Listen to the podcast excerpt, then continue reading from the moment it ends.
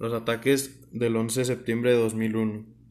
El 11 de septiembre de 2001 será recordado como uno de los días en los que el terrorismo se apropió de la nación más poderosa del mundo, los Estados Unidos de América.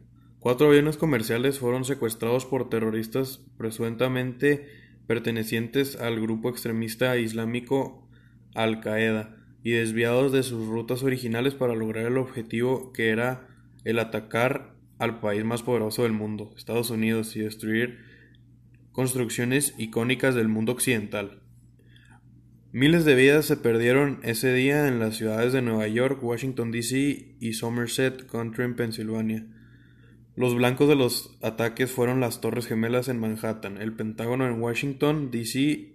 y se dice que el otro avión iba con destino a la Casa Blanca también en Washington, D.C. Sin embargo, este último no llegó a su destino criminal gracias a las acciones de los pasajeros del vuelo 93 de la aerolínea United Airlines. He aquí una narración según los hechos investigados de manera cronológica. Se utiliza el formato de hora militar.